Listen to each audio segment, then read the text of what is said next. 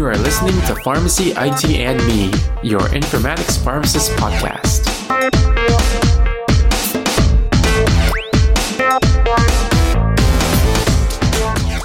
Hey everyone, welcome to another episode of Pharmacy IT and Me Last Week in Health IT. You may have noticed a lack of episodes lately. I've been in the middle of a big move, so we actually moved to a new house in a new city now. So I am actually trying to record again, and this will be the first episode released again. I do have a lot of backlog that I'm editing that will also be released soon, but um, yeah, so here we go last week in health IT. So a uh, Texas consortium found that telehealth helps reduce depression in youth. So more than 60% of children with major depression in the US do not receive treatment and there's a shortage of behavioral health uh, specialists. So the Texas uh, Child Mental Health Care Consortium, TCMHCC, they implemented a statewide behavioral program for health uh, to address this issue. So these programs improve access to the mental health services through their PCPs and through the school-based uh, telehealth services. They selected the company called Trayt. They're a vendor that specializes in behavioral health and uh, they provided like a customized platform that integrates data from different sources and also through a patient-centered approach. The platform collected and analyzed, um, I think it was over uh, 750 health and environmental factors to help clinicians make informed decisions. And the early results showed a lot of promise. The early results from Texas showed, you know, there was a big, uh, significant improvement in patient outcomes. More than 50% of treated youth uh, experiencing clinical improvement, and 88% of families uh, reported improvement in their children. So TCM HCC, they plan to expand the program to reach more school districts and students. And one of the professors, uh, Dr.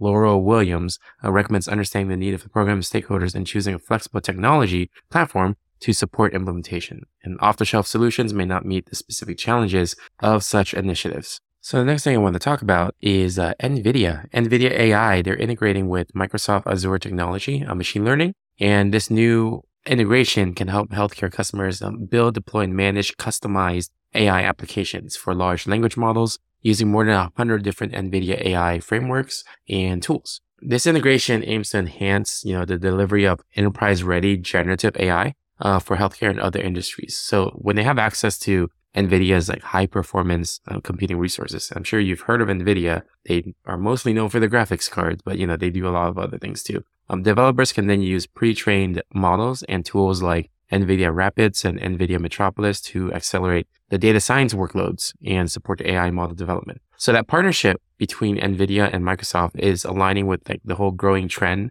of different healthcare organizations adopting AI to improve, um, you know, patient care, lowering costs, enhancing security. And NVIDIA also previously collaborated with Medtronic to enhance intelligent endoscopy modules and uh, improve diagnostic images for colorectal cancer uh, detection. So it's kind of just in their wheelhouse to continue with the integration of their technology into AI. So the integration of NVIDIA AI Enterprise of Azure Machine Learning is currently available as a limited technical preview. Now, the next thing I want to talk about is the big thing where everyone's talking about, about the VA. I'm sure you heard by now the VA pulled back on their Cerner implementation because of a lot of the issues that occurred. So now one congresswoman is asking the VA secretary to redirect their EHR funds. Congresswoman Kathy McMorris Rodgers, she's urging the VA, uh, Secretary Dennis McDonough, to redirect funds from the Oracle Cerner EHR modernization program to prevent staffing cuts and service reductions at the VA Medical Center. Again, this comes in a response because there was a budget deficit of 35 million caused by the EHR program,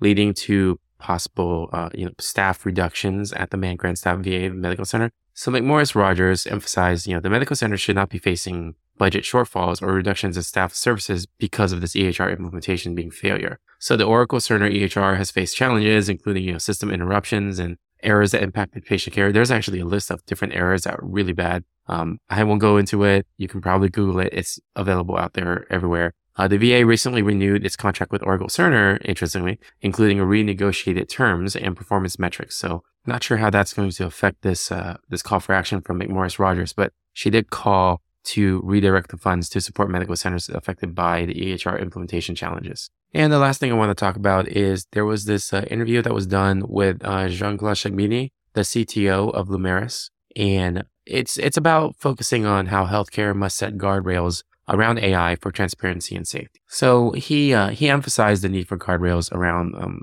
healthcare and AI, and addresses concerns about, you know, relating to implicit bias in AI and the balance between patients' reluctance and physician reliance on AI. This kind of reminds me a little bit about, you know, CDS, clinical decision support, where, um, you know, some organizations may have providers end up, you know, relying too much on the CDS tools or even nurses and pharmacists, lab, everyone, right? When they become too much reliant on it, then, you know, when the system allows them to do something, it'll be like, well, it allowed me to do it. This kind of like phenomenon existed so long now. Like I've seen it so many times. And it's interesting, like the same kind of things are starting to manifest with AI. So um, one of the things that Saghbini is uh, stating to combat bias is health IT leaders should understand the AI models embedded in their solutions and ensure vendors prioritize bias mitigation in model development. So Lumeris takes a multi-pronged approach by studying health disparities, training models on uh, diverse uh, data sets,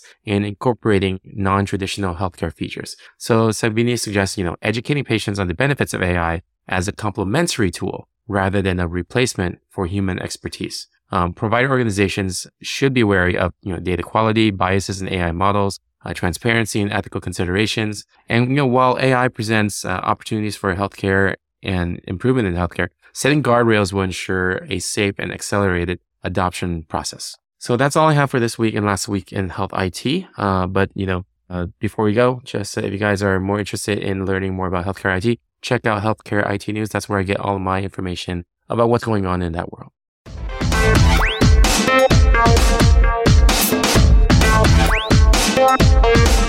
All right. If you like our show, please share with your friends or you can help us out by writing a review on Apple Podcasts or any of your other favorite podcasting services. You can also check us out on social media on Facebook, Twitter, Instagram, or LinkedIn, and you can also reach out to me at tony at pharmacyitme.com. If you want to network, you can check out the Pharmacist Slack group at pharmacistconnect.com, which is P-H-A-R-M-A-C-I-S-T-S-C-O-N-N-E-C-T.com. There's different topic channels, including informatics, and I've met some great colleagues on there, and I look forward to connecting with you as well. Thank you again for listening, and I'll see you on the next episode of Pharmacy IT and Me. And remember, technology is a tool, Patient care is the goal.